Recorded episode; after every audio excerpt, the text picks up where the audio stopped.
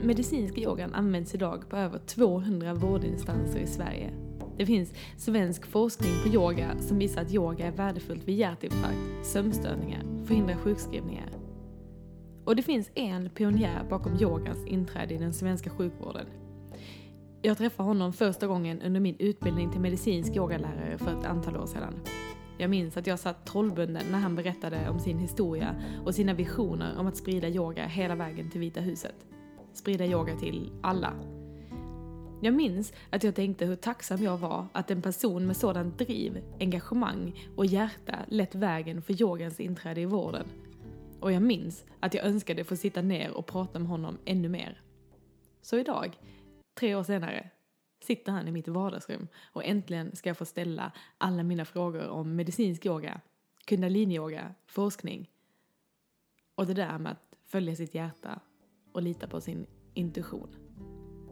Idag ska vi få möta Göran Boll, kundaliniyogaläraren, entreprenören och personen bakom Mediyogan.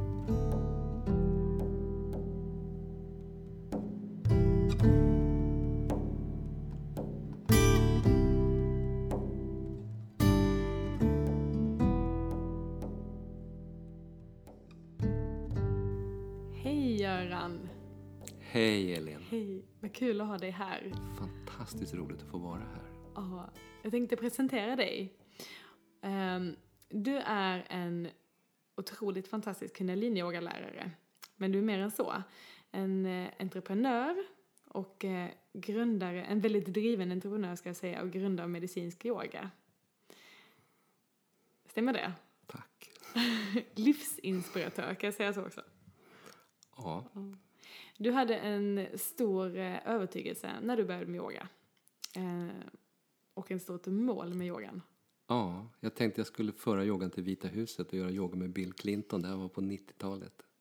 Och mina klasskamrater i yogalärarutbildningen de skrattade rått men gott och sa lycka till. Yoga finns ingenstans och du ska ta den till Vita huset. kommer aldrig gå.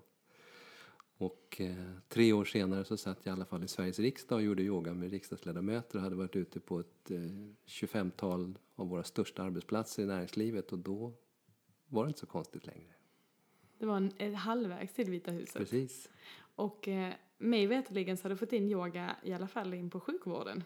Det stämmer. 2010 så tog Danderyds sjukhus in det här som första sjukhus i Skandinavien.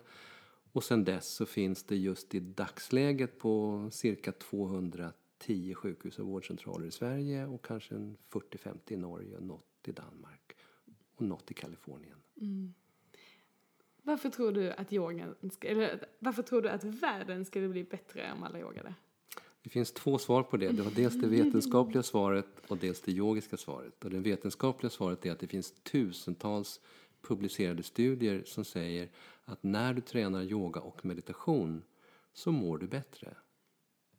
Det har tydliga mätbara effekter på hälsan fysiskt, psykiskt, emotionellt.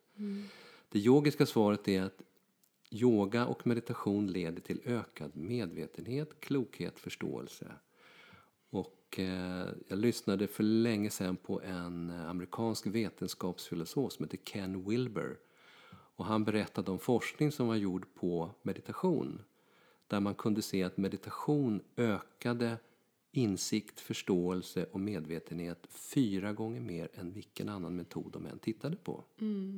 Och när vi är medvetna och balanserade så... Då gör vi klokare, förnuftigare saker och inkluderar och tänker efter och gör saker bra hellre än någonting annat. Och vad härlig världen skulle vara Mycket bättre. om alla levde så. Precis. Ja, vad betyder yoga för dig? Yoga för mig, det genomsyrar hela mig. Det är ett sätt att leva och vara. Eh, Att, eh, att säga, leva de yogiska grundtankarna om att vara vänlig mot sig själv och mot andra och säga som det är och göra så gott man kan och så vidare. Hur kom yogan in i ditt liv? Den eh, kom fysiskt in i mitt liv när jag var 36. Men den kom energimässigt in i mitt liv när jag var 11. Okej, vill du veta? Då läste jag en bok på biblioteket som handlade om österländska discipliner och där i stod det om kundalinikraften. Och där stod det att den som behärskar kundalini kan flytta jorden ur sin bana. Det tyckte jag var en bra idé för en 11-åring att kunna. Men eh, det yogacenter jag ringde till de skrattade lite gott i andra ändan och sa att jag var välkommen igen när jag var 15. Och i Sverige tränar vi hatta yoga sa de då, slutet på 60-talet. Okej. Och sen då? Sen kom min eh, tidigare fru hem en dag och berättade att hon hade varit på ett yogacenter och gått en kurs och där hade de fått prova en ny sorts yoga som var just kundalini-yoga. Och då vaknade 11-åringen till liv i huvudet på mig och så gick jag dit och prövade och tyckte att det var ju nästan som att flytta jorden i sin bana. Det var så? och, sen, och sen flyttade du nästan jorden under sin bana, eller? Ja, jag flyttade i alla fall lite på sjukvården. Ja. hur, hur togs det emot när du fick yoga på riksdagen? Eh, väldigt väl. De, eh, de eh, samlades uppe i det finns ett väntrum utanför åhörarläktaren. Så det är den här glasväggen ut mot ström, Centralbron så ser man då riksdagshuset som en stor glasvägg. Och det är en som foyer utanför eh, åhörarläktaren. Och där på en väldigt tjock heltäckningsmatta så gjorde jag yoga med ett urval ur eh, ledamöterna för Sveriges riksdag eh, 1998-99 efter riksdagsvalet där. Okej. Och de tyckte det var fantastiskt. Så Aha. att, eh, det var, huvudsakligen så var det ju då socialdemokrater och vänsterpartister som kom, men det var en annan liberal också. Okej. Men det var en moderat som arrangerade som tog in det. Okej, vad hände sen? Har de, blev det ingen mer yoga i riksdagen? De körde det här under ett år och sen så hände det saker i riksdagen och så bytte de någon till någon annan verksamhet. Var det du som gjorde yoga med dem hela året eller? Ja, det var jag som gjorde yoga där. Så att det finns en artikel om den här verksamheten i en tidning där det då är en bild på mig där det står eh, Yogamissionären i maktens korridorer. Ja, ja vad spännande. Men jag, jag hörde i, det är någonstans det finns ett projekt nu med yoga eh, och politik och sådär. England, pratade vi inte om det förut? Eh, Det finns en kvinna som heter Heather Mason som eh, eh, driver The Minded Institute och hon har fått igång en interparlam, inter, vad heter det, nu? interparliamentary group, alltså alla riksdagspartier i, eh, i engelska parlamentet är med i den här gruppen som har som sitt huvudsakliga syfte att föra in yoga i det engelska samhället och i den engelska vården. Okej, och då är det ett bra, eh, bra sätt att börja med politiken då. Ja, Ja. det är de som bestämmer. Vi får se om det vaknar till liv i svenska politiken igen nu inför valet eller efter valet då. Precis. För du, eh, efter din eh, yogalärarutbildning och så, då förstod du att det var ett bra sätt att sprida yogan var inom företagen och så här? Det var den första tanken att om jag ska föra ut det här i samhället så finns det då antingen skolan eller vården eller arbetsplatserna. Om jag inte ska sätta mig på något center någonstans i någon källare då som de andra tänkte. Utan skola, vård, företag. Och då tänkte jag att vården de har de jättehögsta trösklarna att komma in. Skolan är jätteviktig. Men det är inte säkert att de tar in det här det första de gör för de har också höga trösklar. Näringslivet tänkte jag, där är det lättast att komma in.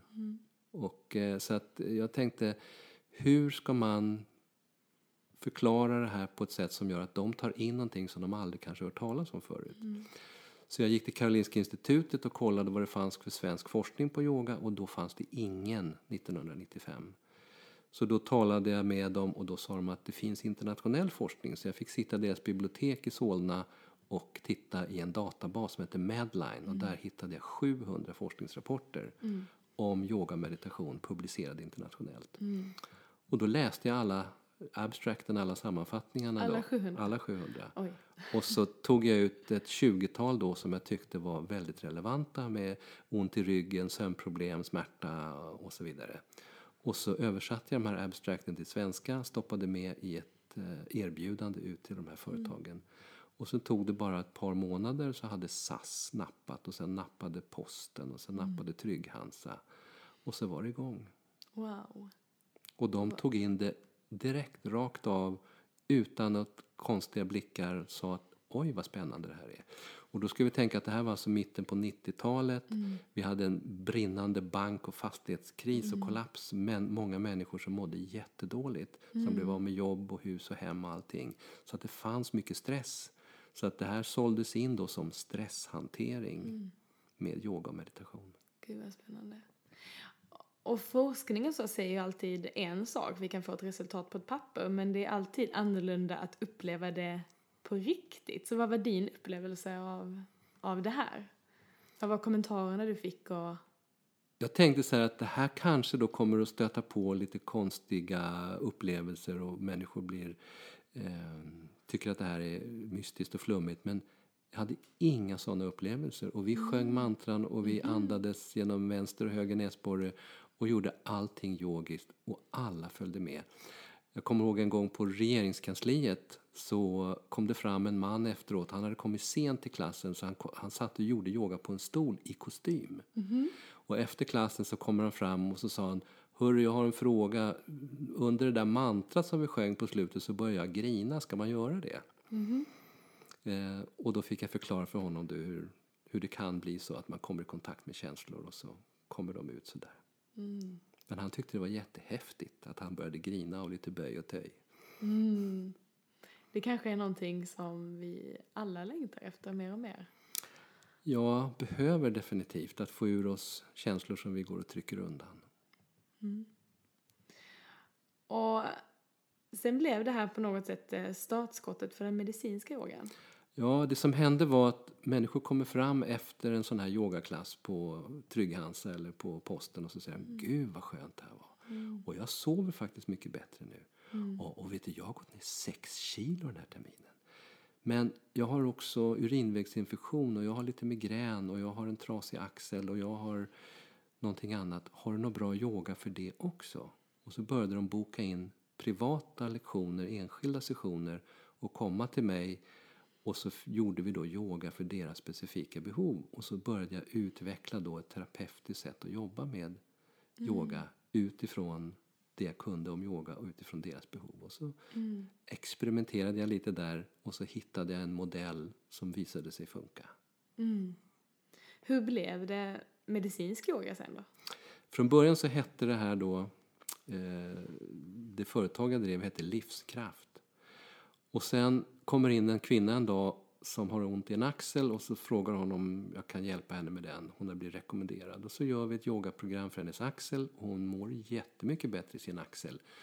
Och några veckor senare så hör hon av sig och berättar då lite mer formellt att hon är docent på Karolinska institutet, heter Irene Jensen och tyckte att det här med yoga var jättespännande. Och de hade precis fått 100 000 över i budgeten i en annan studie som hon fick göra vad hon ville med. Och då ville hon forska på yoga och fråga om jag ville vara med.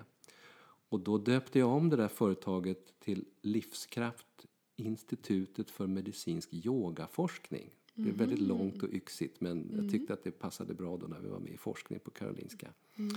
Sen blev det där lite för långt så jag kapade bort livskraft och så kapade jag bort forskning så blev det Institutet för medicinsk yoga och plötsligt så var en ny variant av yogan på plats.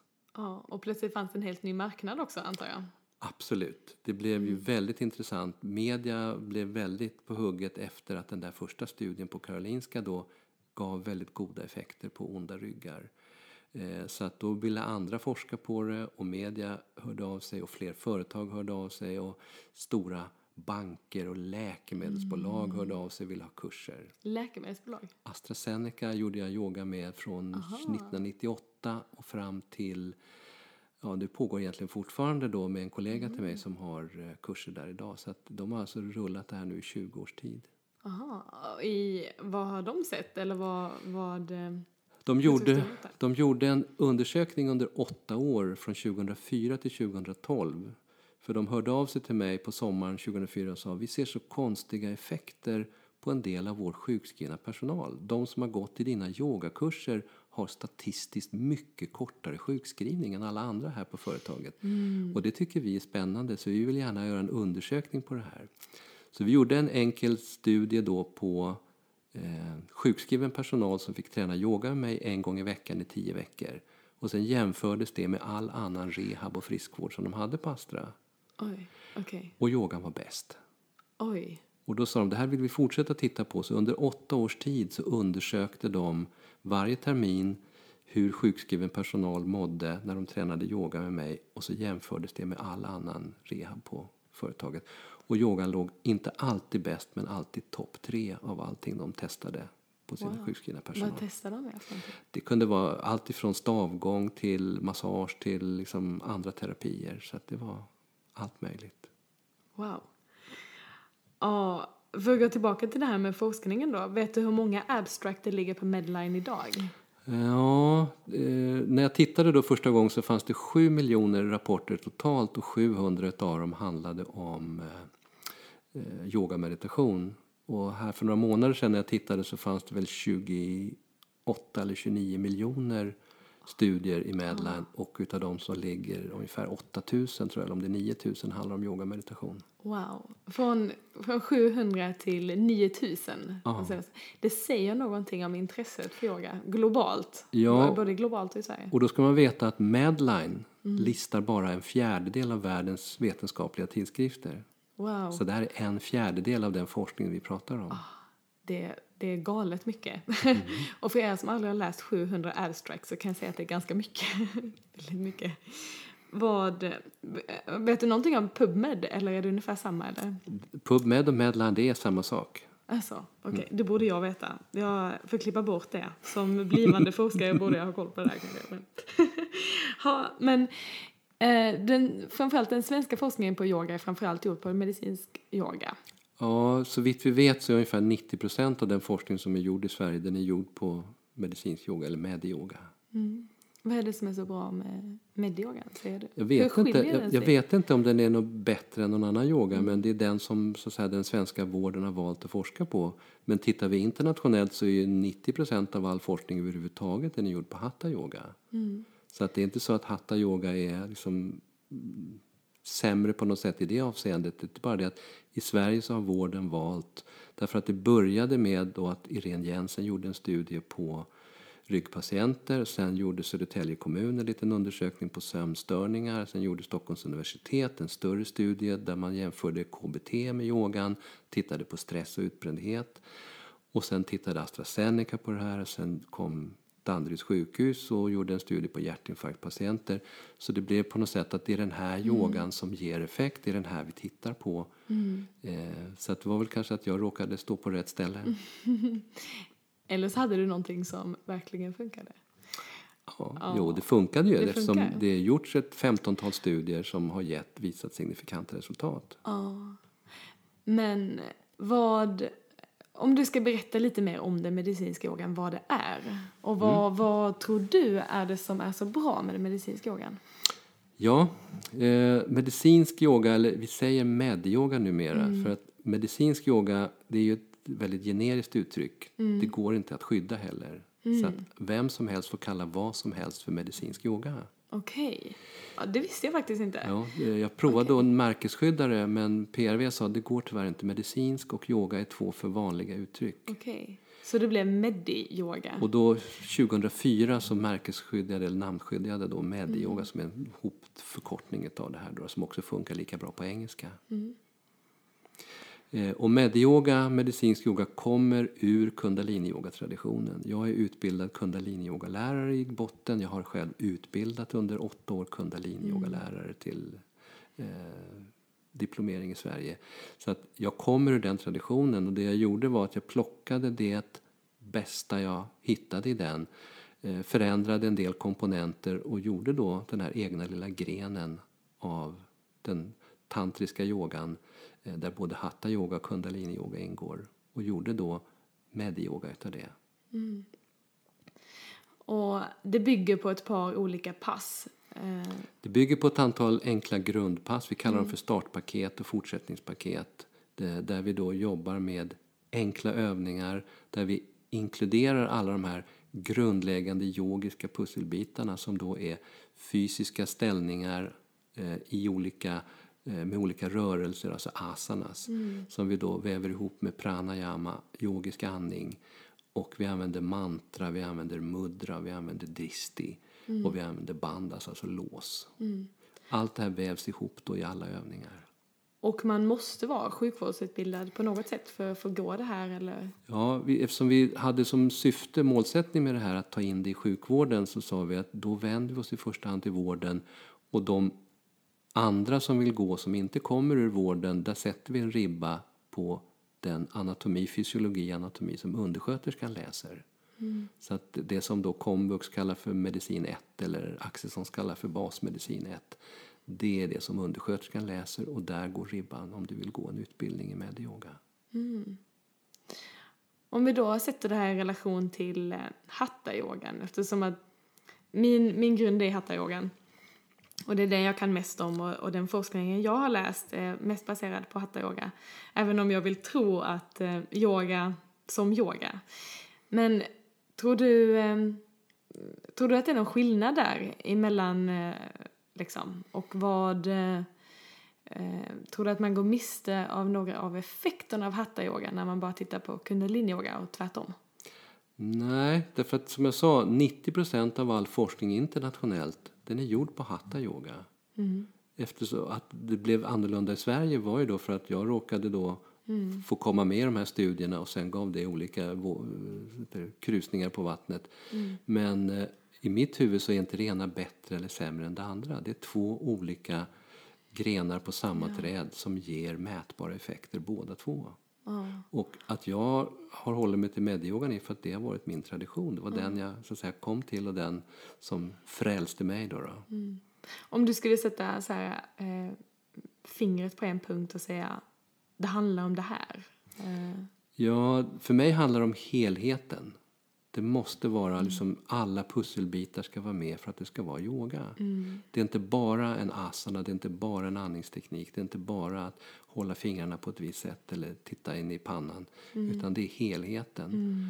Och det är som, det gjordes då en undersökning då utav Elisabeth Blackburn som då fick Nobelpriset 2009. Ja, det är ju så spännande. Kan du inte eh, säga någonting om det? Ja, hon, hon undersökte då livslängden hos cellerna det vi kallar telomerer som drivs av ett eh, enzym som heter telomeras. Mm. Och det avgör cellens livslängd. Mm. Varje gång cellen delar sig så blir de här små trådändarna, telomererna, kortare. Mm. Och när de blir för korta så dör cellen. Och hon undersökte unga kvinnor med tuffa livssituationer och såg hur deras telomerer påverkade. Och de blev kortare på grund mm. av den livsstress de levde i. Mm. Och det hon då började göra var att försöka hitta metoder för att se, kan vi hjälpa till och få telomererna att bli längre hos människor som har de här tuffa situationerna. Så hon började undersöka yoga, meditation och andra discipliner och kombinationer av discipliner för att se, kan vi hitta någonting som gör att vi får en förlängning av telomererna, en ökning av telomeraset. Och då visade det sig att olika metoder, bland annat en kombination av yoga, kost, livsstil och medicin i USA gav en väldigt ordentlig ökning av, av eh, telomeraset, 30 procent. Och sen kom hon då i kontakt med en enkel kundalini-yoga meditation som heter Kirtan Kriya eller Satanama där man trycker tummen mot pek, lång, ring och lillfingret samtidigt som man säger sa, ta, na, ma. Först högt två minuter, sen viska två minuter, sen tyst i fyra minuter, mm. sen viska i två och avsluta med högt två mm. minuter. Tolv minuter totalt. Och den är med i ett av startpaketen, eller hur? Den ligger med i startpaket ett. Ja, okay. ja. Och då visade det sig att plötsligt så ökade telomeraset med 43 procent. Mm, alltså 13 procent mer än den här andra kombinationsmetoden. Eh, och då eh, testade hon som forskare vad är det som fungerar. Så hon lät vissa då subgrupper i den här studien bara trycka ihop fingertopparna. Andra fick bara säga mantrat.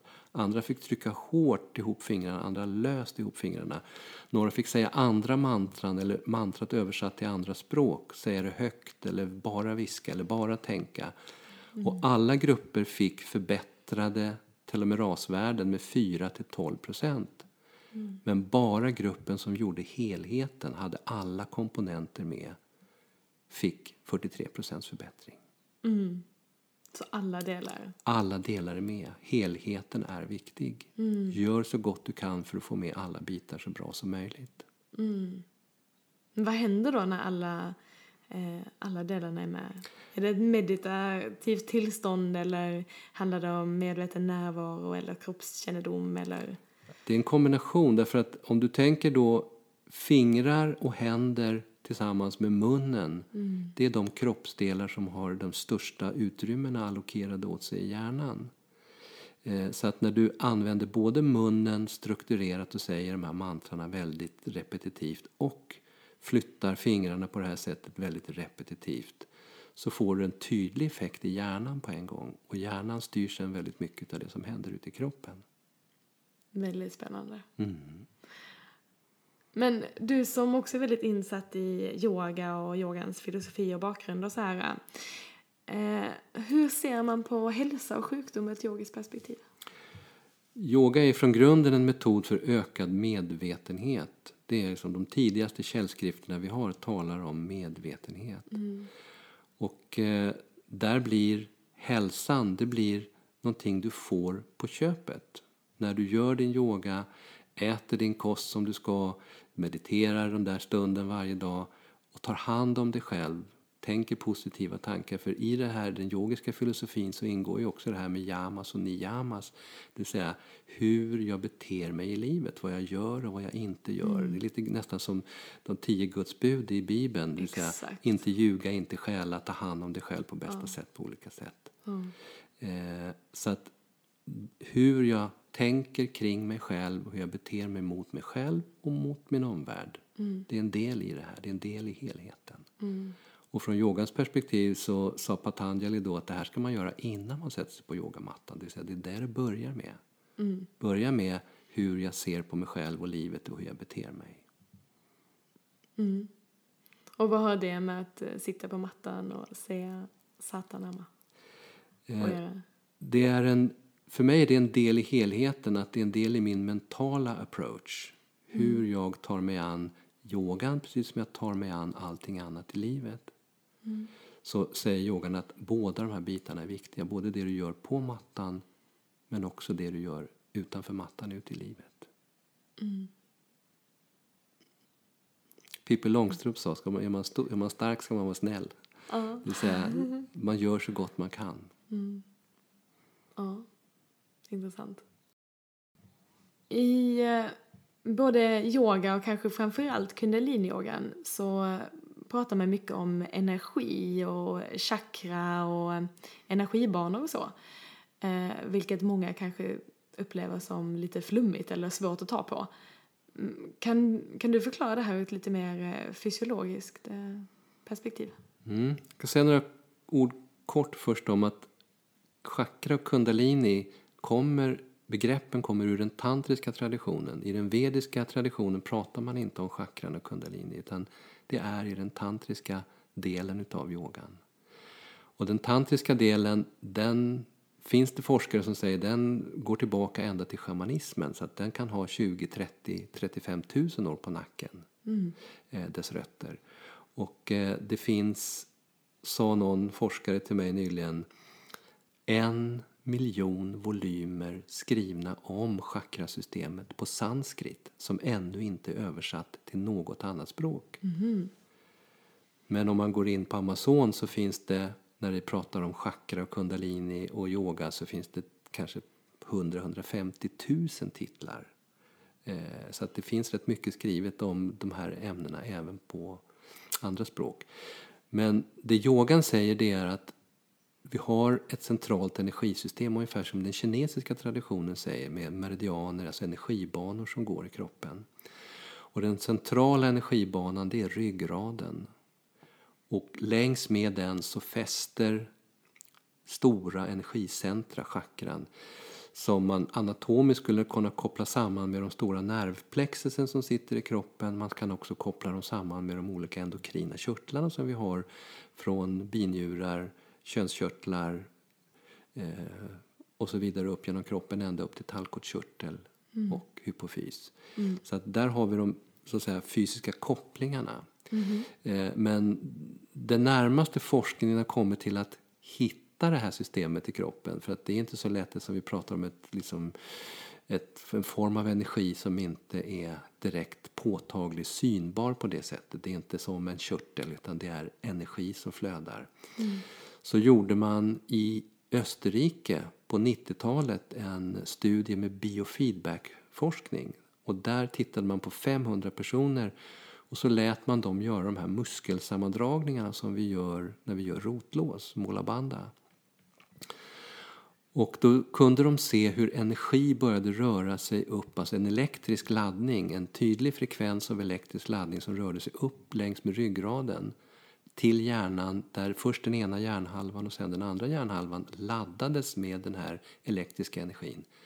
Och det man också såg det var att energin stannade till i ryggraden på ett antal ställen innan mm. den sen fortsatte. Och då satt det någon labbtekniker där framför skärmen och sa men det där är ju de där ställena som yogan säger att chakrarna fäster i, alltså i ryggraden. Mm. Så att det är väl det närmaste jag har sett i forskningsväg där man säger att man har hittat någonting som skulle kunna vara kopplat till chakran. Mm. Jag har hört gamla, gamla historier också om att de här gamla yogisarna de satt och mediterade i sina grottor och när de var så himla fokuserade på kroppen så kunde de då Eh, peka ut de här uh, chakrarna för det, det hände någonting där. Mm. Det stämmer, men olika traditioner pratar om olika många chakran. Okay. Den tibetanska pratar om fyra eller fem chakran och andra traditioner pratar om ända upp till tolv olika stora centrala chakran. En del traditioner placerar magchakrat i solarplexus och andra placerar magchakrat strax under naveln. Så det finns lite diskussion och diskrepans där i yogavärlden kring vad det är. Men eh, man brukar säga att det, det, den tibetanska traditionen säger att första och andra chakrat är egentligen ett och samma. Och sjätte och sjunde chakrat är egentligen ett och samma. Mm.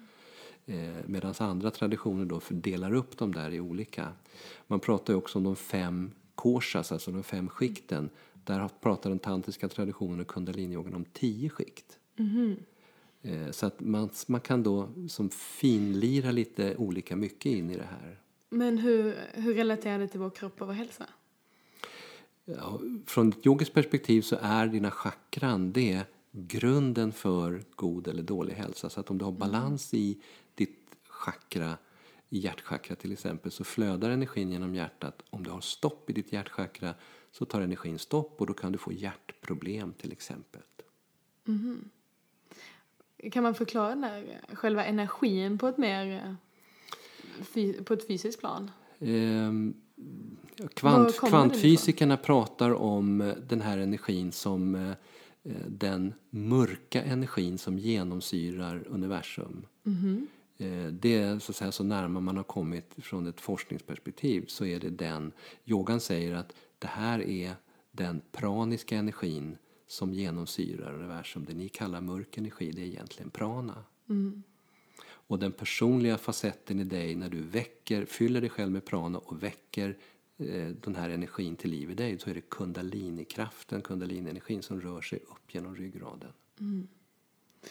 Och jag tror att vi alla kan relatera till det. Man går in i ett rum där någon precis har bråkat och så känner man att ah, det är dålig energi i rummet. Mm. Eller eh, man är kär och då är man fylld av glad energi. Är det samma typ av energi? Ja, det är samma typ av energi. Och jag råkade ut för det själv en gång. Jag satt eh, bredvid en kvinna som eh, hade jätteont i sin mage, mådde jättedåligt.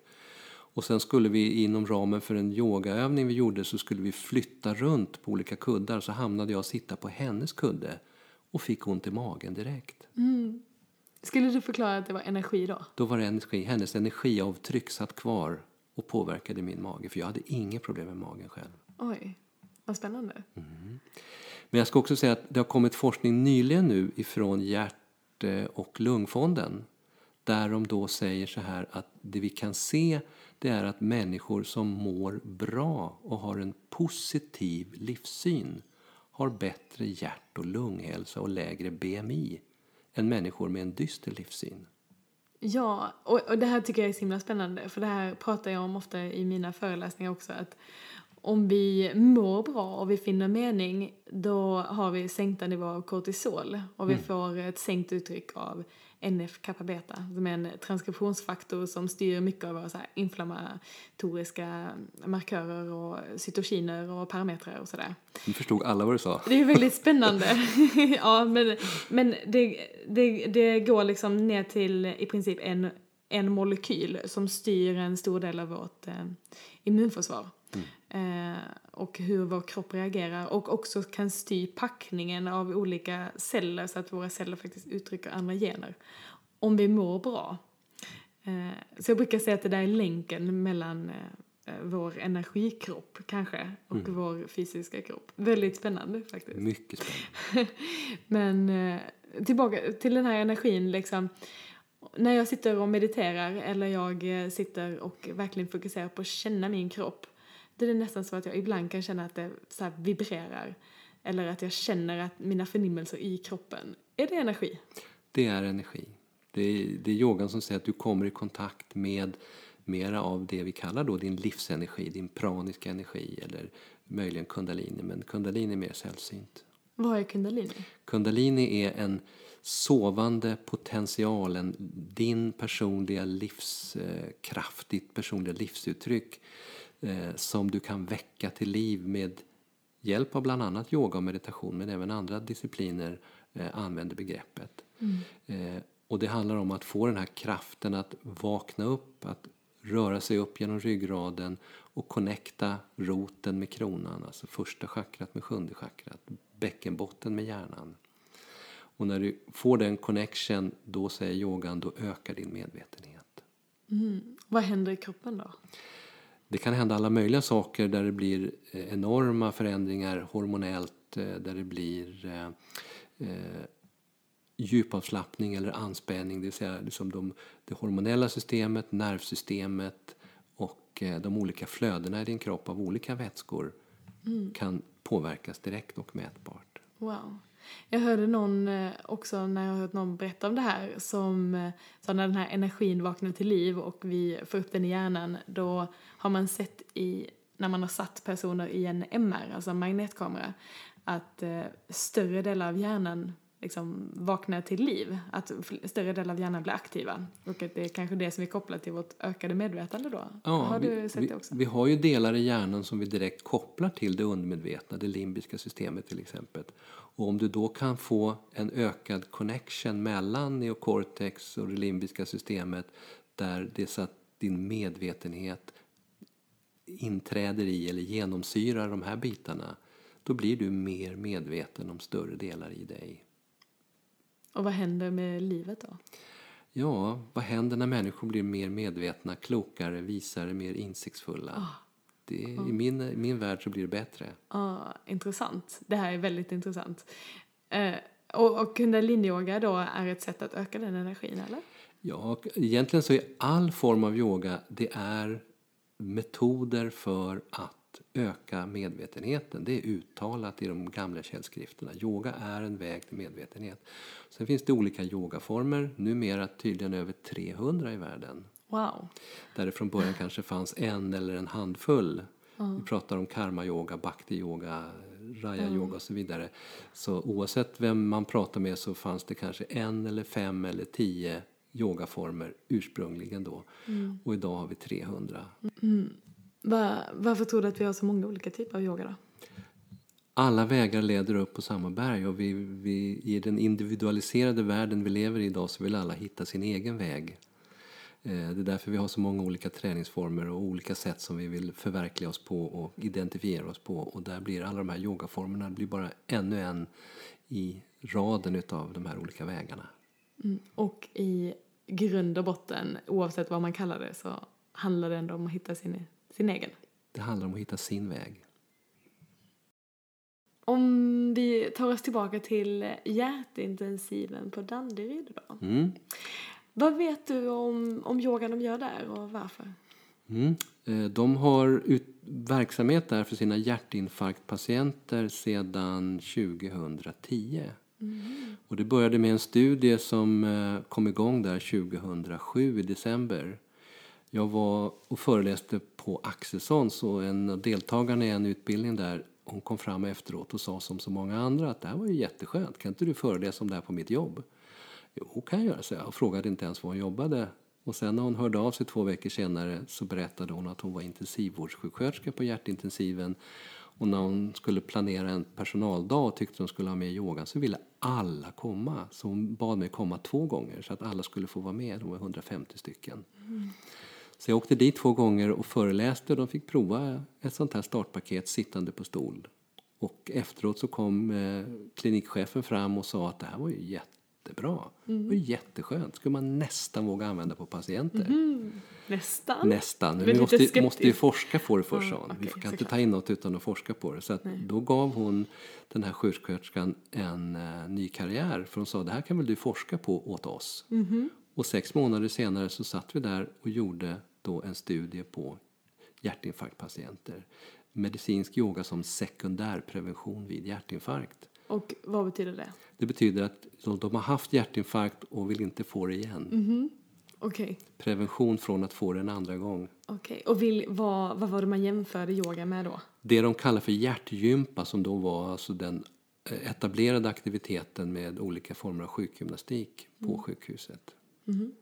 Så att då gjorde vi den och eh, de fick signifikanta resultat där yogan gav väldigt mätbara effekter och framförallt så mådde de bättre emotionellt. Alltså den som psykosociala eh, emotionella facetterna blev eh, starkare än i de andra grupperna. Mm. Och de sänkte sitt blodtryck och de, eh, några kunde dra ner på mediciner och annat. Wow, dra ner på mediciner till och med? Mm. Wow. Så att då sa de, det här presenterades då på läkarstämman i Älvsjö i november 2009 och Maria fick första pris av Läkarsällskapet för sin mhm. presentation. Nej! Och eh, då säger Danderyd två ah, saker. Ah. Då tar vi in det här nu till våra eh, hjärtinfarktpatienter men vi har ju ingen utbildad personal så att då gav de mig i uppdrag att utbilda ett gäng sjukgymnaster i det här samtidigt som jag höll i verksamheten åt dem då första halvåret. Och sen tog då de utbildade sjukgymnasterna över vid halvårsskiftet. Okay. Och sen och, fortsatte de att forska på det då och satte okay. igång en andra studie direkt på förmaksflimmer, parasyxmalt förmaksflimmer. Och vad visade det då? Eh, den studien visade tydliga signifikanta effekter där patienterna kunde häva sina egna flimmer med andnings och yogaövningar. Oj, vad intressant. Hur, eh, vi, hur, hur då? Ja... Hur gick det till? Eller? Det de berättade var ju att jag, jag känner ofta på mig när det är ett flimmer på gång. Och då gör jag så att då lägger jag mig så djupandas jag med vänster näsborre eller vad jag nu tog för teknik. Och så kunde jag mm. häva flimret istället wow. för att behöva åka in till sjukhuset. Oj! Vil, vad, vad empowering, tänker jag. Att mm. ge den makten till patienterna är ju helt eh, fantastiskt. Var, var det någonting de hade lärt sig på yogaklassen eller var det någonting de hade lärt sig själva om sina egna kroppar? Att känna igen symptomen, det visste de redan innan. Ja. Men eh, hur de skulle yogiskt hantera det här, det hade de ju lärt sig då i den här kursen med mig. Wow, vad häftigt. Det påminner lite grann om eh, ett citat från en av tjejerna från eh, Just in Time-studien som vi har med yoga och dans för flickor med ont i magen. Och hon sa efteråt så sa hon Ja, jag har ju fortfarande ont i magen men nu vet jag vad jag kan göra. Det är ganska häftigt. Fantastiskt. Eh, det, det känns som läkare som att det är någonting som är roligt att ge ut istället för medicin. Mm. Jag brukar också referera till en gång när jag fick lära mig andas och sen gå ner och sätta mig i ett isbad. Eh, och det var väldigt speciellt men känslan när jag kom upp från det där isbadet var liksom wow vad häftigt för jag kände mig så himla stark. Mm. Eh, jag hade säkert kunnat gå ner och sitta där i isbadet om jag hade fått en spruta morfin eller någonting annat. Men jag är säker på att känslan efteråt den, eh, den hade inte varit samma. Mm. Och den där makten liksom. Det är häftigt att kunna ge det med hjälp av yoga. Vad, vad har man mer sett eh, om vi går tillbaka till hjärt, eh, hjärtpatienter, hjärtinfarkt och så?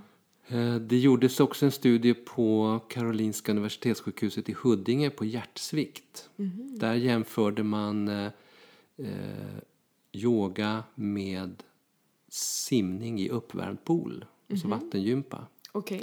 Och den studien disputerar då eh, sjuksköterskan Eva Hägglund på nu den 20 maj, 18 maj. Aha. Oh, I Stockholm då? Ja. Wow. En, är det en hel avhandling på yoga då? ja. Okej. Och vad, vad såg man för någonting? Man såg att eh, yogan och eh, bassängbadet gav lika tydliga signifikanta effekter. Med den skillnaden att yogan räckte ju att sitta på en pinnstol och göra och man behövde inte bygga en swimmingpool som man värmde upp för det. Så att det blir lite mer kostnadseffektivt. Okej. Eh, Men de te- gjorde, testade med såna här gångtest då hur länge man orkar gå och då kunde de se att de fick jämförbara effekter. Wow. Ja, det är intressant för eh, yogan har eh, många delar.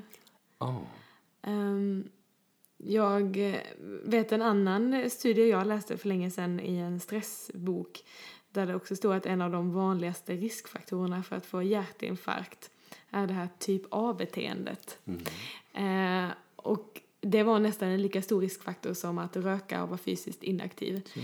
Men det är någonting man inte pratar så mycket om längre Nej, som riskfaktor. mm, de hade en, en serie på P1 nyligen Okej. i Vetenskapsradion där de tog upp det och sa att det är eh, de här duktiga pojkarna och flickorna som eh, råkar illa ut, inte soffpotatisarna. Ja, när det gäller hjärtinfarkt eller? Mm.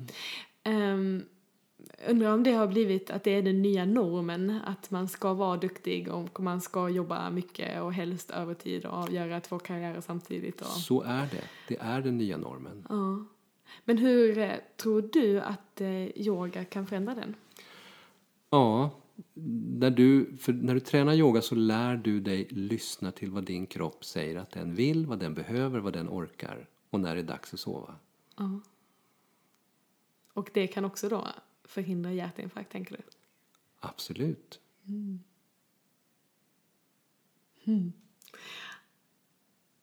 Ja. Tror du att det behövs mer forskning på det här? Det är ju den standardrepliken i slutet på varje studie. Det behövs mer forskning på detta område. Och så är det. det. Det finns kanske ett 20-tal studier på yoga i Sverige så här långt. Alltså som är gjorda i Sverige. Eh, och det är ju om man jämför då med alla de här kanske 10, 20, 30 tusen studierna som är gjorda globalt så är det ju ingenting. Eh, Det har i och för sig räckt för att få in yoga i vården då, där som flera hundra sjukhus och vårdcentraler har det här idag. Men det betyder ju inte att yoga används på alla de områden. Om vi tittar på diabetes till exempel, om vi tittar på cancer har man i och för sig börjat eh, använda det här nu sedan några år på Akademiska sjukhuset i Uppsala. Och Örebro? Också. Yes, eh, Berätta. började... Eh, nej, jag kan inte säga så mycket mer om det, mer än att de gjorde en studie på onkologen i Örebro där de efter, eller frågade de patienterna som hade haft cancer vad de ville ha för någonting i sin rehabilitering. Och eh, då var det väldigt många som efterfrågade yoga. Och, eh, så nu vet jag att de har nog precis startat en grupp där tror jag. Kul. Så det sprider sig överallt. Vet du hur många, är du uppdaterad med hur många vårdinstanser det är som har yoga idag? Eh, Sist jag tittade var i förra veckan, då var det 207 sjukhus och vårdcentraler. Det finns en lista på medyoga.se längst ner på första sidan där med, med en lista över allihopa. Ni ser där. Det är också en bra lista man kan gå in och lämna till sin arbetsgivare om man Precis. säger att vi vill ha yoga här också. Yes. Det finns forskning och all forskning finns på. All forskning ligger på hemsidan. Du har ett annat projekt nu eh, efter medyogan. Ja, jag håller på. Jag har ju pensionerat mig inom citationstecken från Medyoga-organisationen och lämnat den till andra och ska nu tänkte jag gå vidare och jobba med yoga på ett nytt sätt, eller egentligen ett gammalt sätt, för att jag tänkte gå tillbaka till de ursprungliga rötterna, jobba med yoga från ett rent medvetenhetsperspektiv. Så jag har ett nytt projekt som jag kallar för I am-projektet som handlar om hur yogan kan hjälpa oss att göra oss klokare, förnuftigare, mer insiktsfulla och mer medvetna. Det är himla spännande. Jag eh, blir alltid så tagen av ditt driv. är det yogan som ger dig all den här energin och inspirationen eller var får du den ifrån? Är det kundalini superpower? Nej, det är möjligt att den har förstärkts lite men jag har alltid haft ett driv, alltid liksom gjort, vetat vart jag ska och vart jag vill göra. Så att, sen har jag kanske fått lite, lite extra då, påfyllning i tanken utav yogan. Eh, men sanningen är ju den. Nu kommer ett avslöjande här av världsdignitet. Jag har egentligen aldrig gjort någonting. Okej, ska du... Jag tycker att du har gjort, eller utifrån sett ser det ut som att du har gjort massor. Kan, du, kan du förklara det här? Ja, jag, jag har varit rätt person på rätt plats som har stått på rätt plats och fångat sparven i munnen. Okej. Men det är så att all forskning på yoga i Sverige som ju då har drivit den här utvecklingen inom vården. Där har jag blivit tillfrågad av andra. Vi tänkte forska på det här, vill du vara med? Och så har jag varit med och sen har någon annan kommit och sagt att vi vill också forska, vill du vara med? Så att på det sättet har allting bara kommit till mig och jag har tacksamt fångat de där volleybollarna. Och yogan, yogan är så bra så att den sprider sig själv kanske på många sätt. Så är det. Det är yogan i grunden som så att säga bär sin egen vikt i det här. Men jag har också läst ett citat av dig Göran eh, som imponerade mig väldigt mycket. När eh, eh, skoförsäljaren i eh, djungeln i Afrika. Kan inte, du, kan inte du läsa upp det? Jo, Eller referera till det? Jo, det var en rolig historia som jag hörde när jag var liten. Och eh, om man skulle berätta den idag så skulle man väl säga att urinvånarna i den afrikanska djungeln, eh, där dit skickades två, av två olika företag så skickades två skoförsäljare dit. Det här var på 60-talet alltså, så det var ett tag sedan. Och eh, den ena telegraferar hem efter två veckor och säger Sänd snarast biljetter för hemresa. Marknaden är stendöd, ingen bär skor här. Den andra skickade efter två veckor hem ett telegram till huvudkontoret där det då stod Sänd snarast hela lagret. Marknaden är gigantisk, ingen har skor ännu. Ännu. Precis. Jag tycker att det är så himla bra. Det säger någonting om din inställning också, din tro på det här. Och jag, jag känner ju som dig för att jag, eh, jag ser den här fantastiskt stora marknaden och hur många som jag tror skulle kunna bli hjälpta av det här. Ehm, det har ju varit en yogaboom under väldigt många år. Jag vet när jag började med yoga, det var inte 96, 96 är ännu tidigare. Då fanns inte yoga. Då fanns inte yoga. Då fanns knappt, vad fanns 96? Ja, säg att det fanns kanske något tiotal center över hela landet. Och eh, de låg i källare och de låg lite off och de låg i den småländska urskogen och så vidare. Eh, där då människor satt i källare och gjorde yoga. Och det var någon slags eh, verksamhet för de redan frälsta och invigda. Ingenting som normala samhällsmedborgare ägnade sig åt. Och media pratade i princip aldrig om yoga. Det var en och annan hälsotidning som skrev en och annan artikel om året. Men i övrigt så var det alltså någonting väldigt off. Så att, eh, att jag kom i kontakt med yogan det var ju mer av en tillfällighet. Och att jag eh, eh, skulle föra ut det här i näringslivet. Det fanns ju liksom inte på kartan. Det är ingen som ens vet vad det är. Hur ska någon vilja bli intresserad av att göra det här? Eh, så att, att det idag då eh, någonstans mellan en halv och en miljon svenskar tränar yoga. Det finns på Friskis och Svettis och på varenda gym och på många arbetsplatser och inom vården och i skolan. Det fanns inte på kartan på den tiden. Och det känns som att det fortfarande växer och växer. Vi är fortfarande bara i ett så att säga, tidigt skede av den här utvecklingen. Det finns ett roligt citat ifrån Danmark där de säger när det gäller Sverige, allt som inte är förbjudet är obligatoriskt. Okej. Och det betyder att alla kommer vilja träna yoga med längden. Okej. Det, du tror... Ja, jag håller med dig. Jag vill tro som dig. Hur tror du att det ser ut framöver då? Ja, eftersom vården har väldigt höga trösklar för att ta in saker till sjuka människor och de har tagit in den här yogan så finns det ingen annan eh, sektor i samhället som har högre trösklar som säger att vi är inte intresserade. Har vården tagit in det så kan alla andra tänka sig att ta in det. Och det är på väg in i skolan.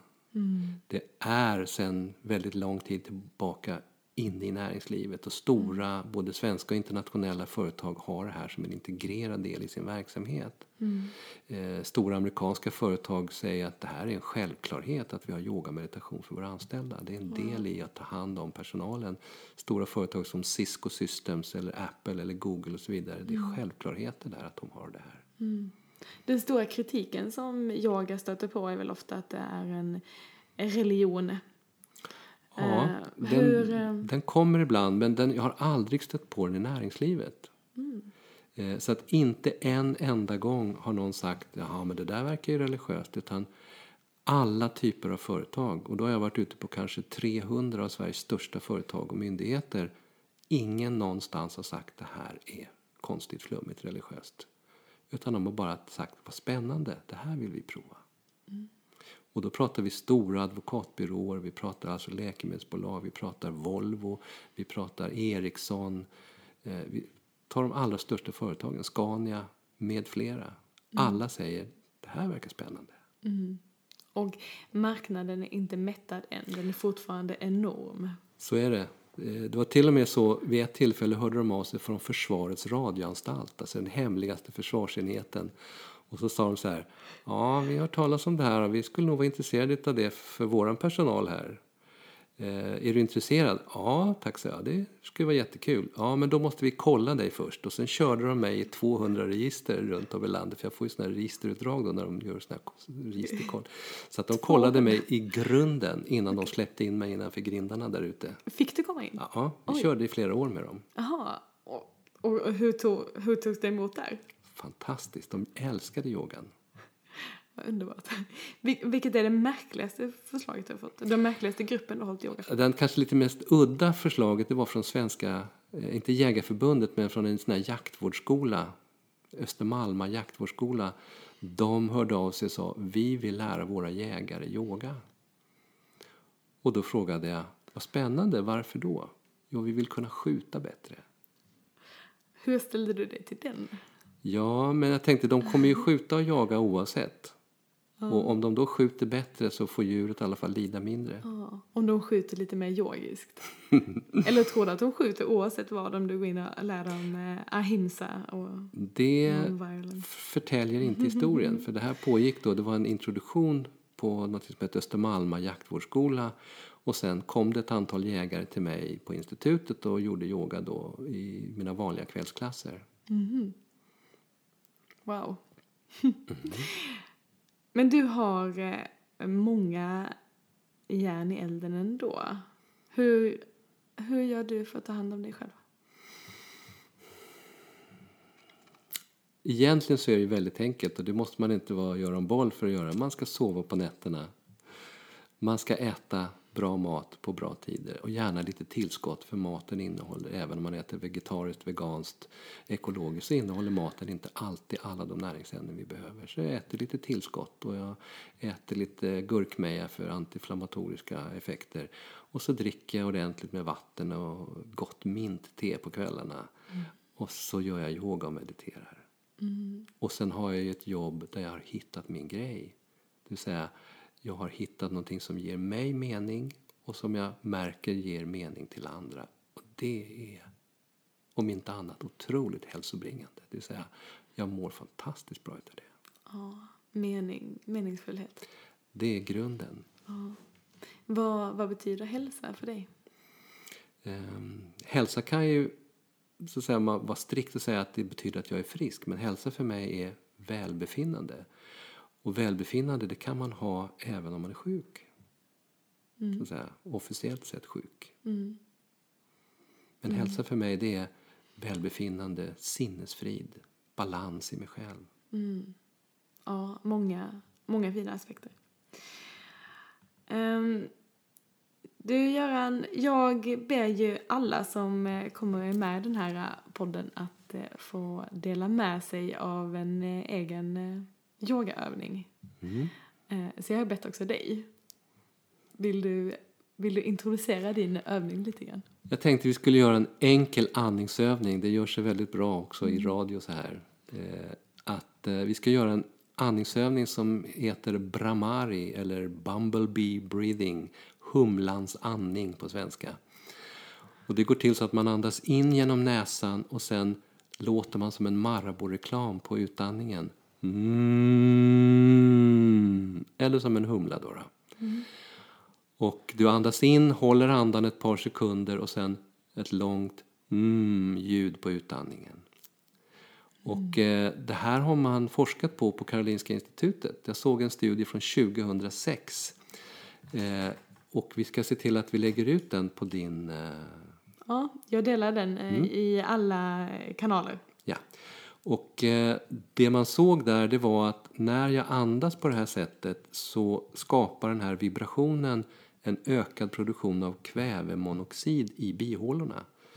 Som dels sugs tillbaka ner in i lungorna när jag andas in och där vidgar blodkärlen som gör att jag får en förbättrad syreupptagning. Men det verkar också bakteriedödande i bihålorna. Så att i studien så stod det att de kunde då bota eh, bihåleinflammation utan antibiotika med fyra dagars hummande. Okej. Och det var forskare i Sverige som hade hittat det här?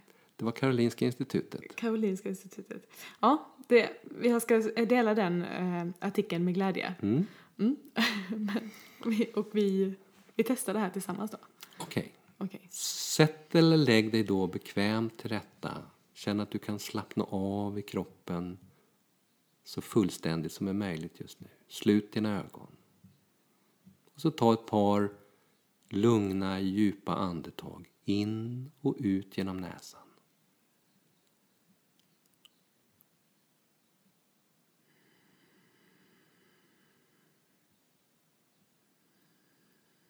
Och nästa gång du andas in, håll andan inne ett par sekunder och sen låt som det här Marabou-ljudet humla när du andas ut. Och vi börjar. Mm.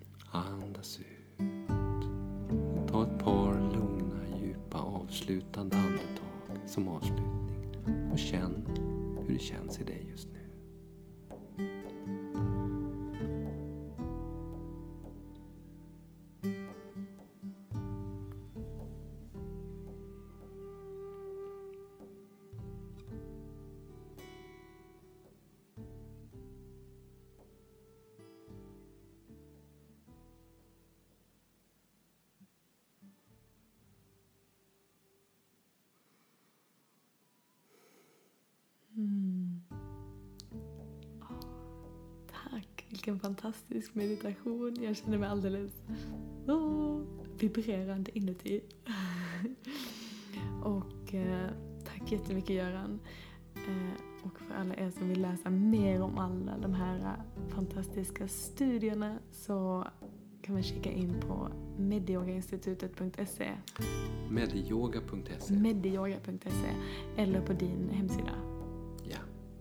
Och adressen till den finns också länkar. Göranboll.yoga Ja. Och jag ska gå och läsa mer om kundaliniyoga.